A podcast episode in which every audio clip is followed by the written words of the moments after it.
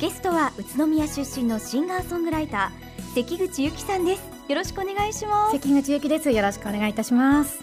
にせんよねんにシングルドライブでインディーズデビューを果たされました、はい、このデビューのきっかけはどういったところだったんですか？えー、こちらはですね、恵比寿の専門学校に私通ってたんですけれども、エンターテインメント系の、はい、でその時に、ええ、オリオン通りで漫才をやったお友達と一緒に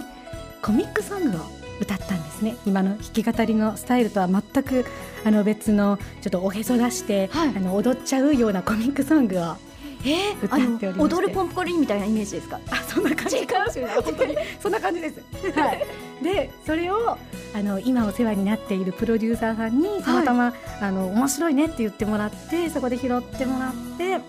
でラジオのアマチュアのミュージシャンが競い合ってグランプリを勝ち取るみたいなコンテスト番組のようなものがあったんですけれども、えー、それでグランプリを取りまして、はい、それがインディーズデビューのきっかけとなって、はい、でまたグランプリの中からグランプリを決めるというスーパーグランプリというものをいただき、それが後のいちねんごのメジャーデビューにつながりました。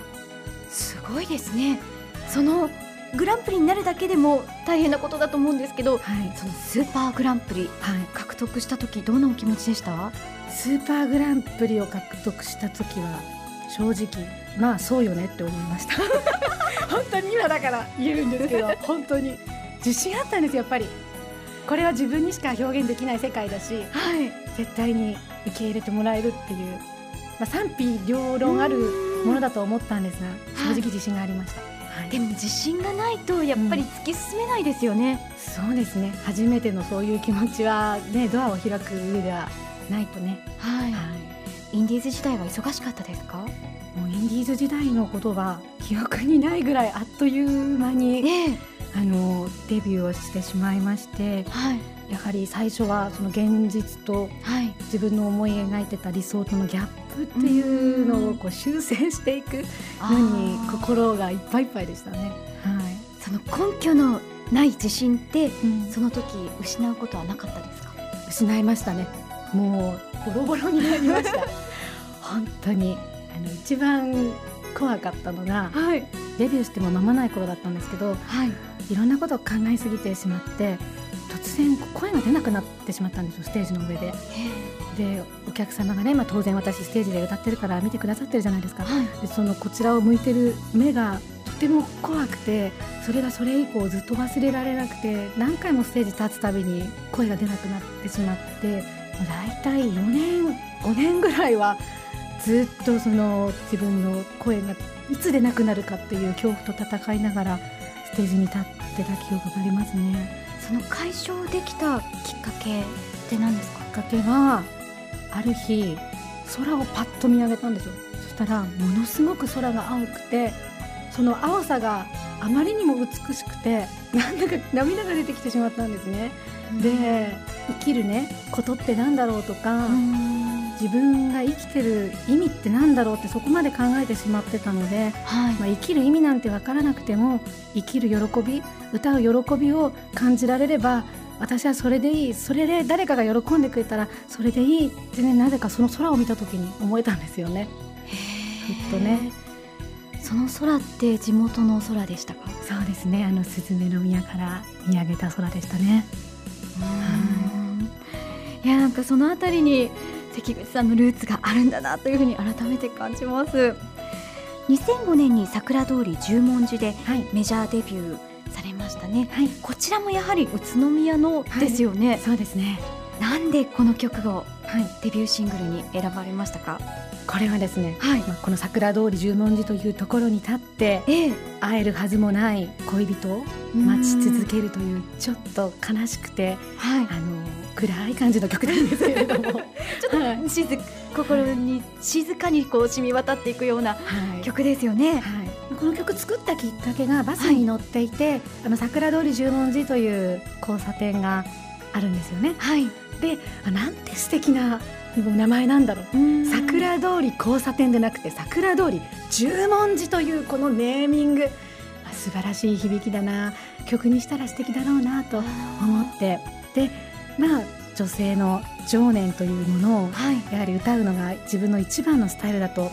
思っておりましたので、えーまあ、情念が特に強いこの曲をデビュー曲にしようという、はい、話になりました。ご両親とか地元の方の反応はいかがでしたか？はい、喜んでくださいましたね。本当に面白いねっていう、こう地元の交差点が曲になるとか笑っちゃうよみたいな感じで、ね、結構言われたんですけれども、えーはいまあ、それで少しでも、ね、話題になれば面白いかなと思ったので、うん、はい、そうですよね。地元にとってもすごく大きなことだと思います。今メジャーデビューされてからななねんですね、はいはい、たくさんの歌を世に送り出している関口さんですけれども、はい、先ほど、はい、こうバスに乗っている時に、はい、こんな曲作ったら素敵だなと思ったりとか、はい、そういうふうにインスピレーションが湧いたというふうにおっしゃってましたけれども、はい、どんなことを考えながら歌作られてます？そうですね、こう言葉にしたくても、はい、できない思いがマグマのように溜まってきた時に書きますね。はい、でも常に書かないといけないので、常にマグマを溜めていないとあのならなかったりもするんですけど、でまたこの宇都宮にもね、街を歩いてて、はいえー、素敵な地名がたくさんありますよね。えー、柳瀬とかね、はい、あの鎌川とか、まあ、地名じゃなくてもね、川の名前とか、そういったものを見た時に、あ、これ使いたい、そしてその言葉の持つ響きの中にまた物語を響きが持ってるんですよ。で物語が浮かんできて、あのそれを何かね、心の中の、あのメッセージとともに伝えたいという気持ちになりますね。はい、関口さんの歌ってやっぱりもう地元のここの景色とか言葉とかと切り離せないものなんですかね？はいはい、そうなんですよね。あの最初は全く、はい、その桜通り十文字を書いたりした時も意識して地元のものをって思ったわけでなく、たまたまその言葉の魅力に惹かれて書き始めたんですね。はい、でそしたら街の至るところにそういった美しいものが隠されてるということにだんだん気づいてきて、今となってはやはり地名と関口の曲とは、はい、おっしゃられた通り切り離せないですね。どこか思い出の場所が実際にこう、はいはい、歌になったりとか、そういう本当のエピソードがそのまま歌になったりってことはあるんですか？はいはい、うん、泣きにしもあらずだったり、そうだったりそうじゃなかったりありますけれども、あのうちの近くに豚さん公園っていうのがあって、はいまあ、そういったあの豚さんって可愛いじゃないですか、響きがそう豚さんというところに逆に、はいこう女性のね、あの爆発するような愛情に対する気持ちをぶつけてみたりとか、そういったコラボレーションをちょっと楽しんだりしてますね。はい、その女性の情念が一番表現したいことだとおっしゃられてましたけれども、はい、去年ろくがつにリリースされたサードアルバム、はいはい、素顔を愛すべき女たち、はい、これはまさにそんな女性たちの情念がたっぷり詰まった作品ですよね。はい、そうですね。はい、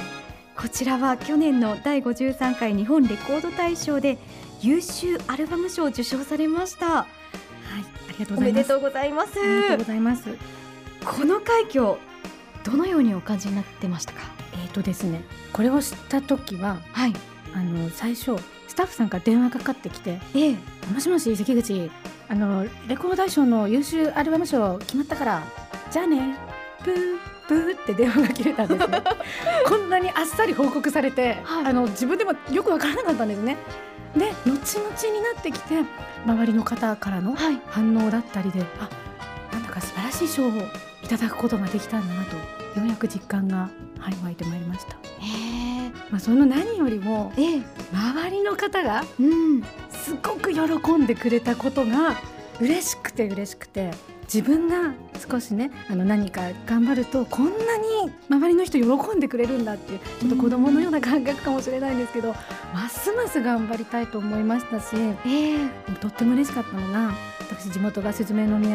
なんですけれども、はい、雀宮の駅に改札を、ね、抜けたら展示スペースがあるんですけども、ガラス張りの、はい、そこに関口ゆきさんレコード大賞優秀アルバムおめでとうっていうあの展示がされていて、全く存じませんでしたので、そのことを嬉しくて嬉しくて、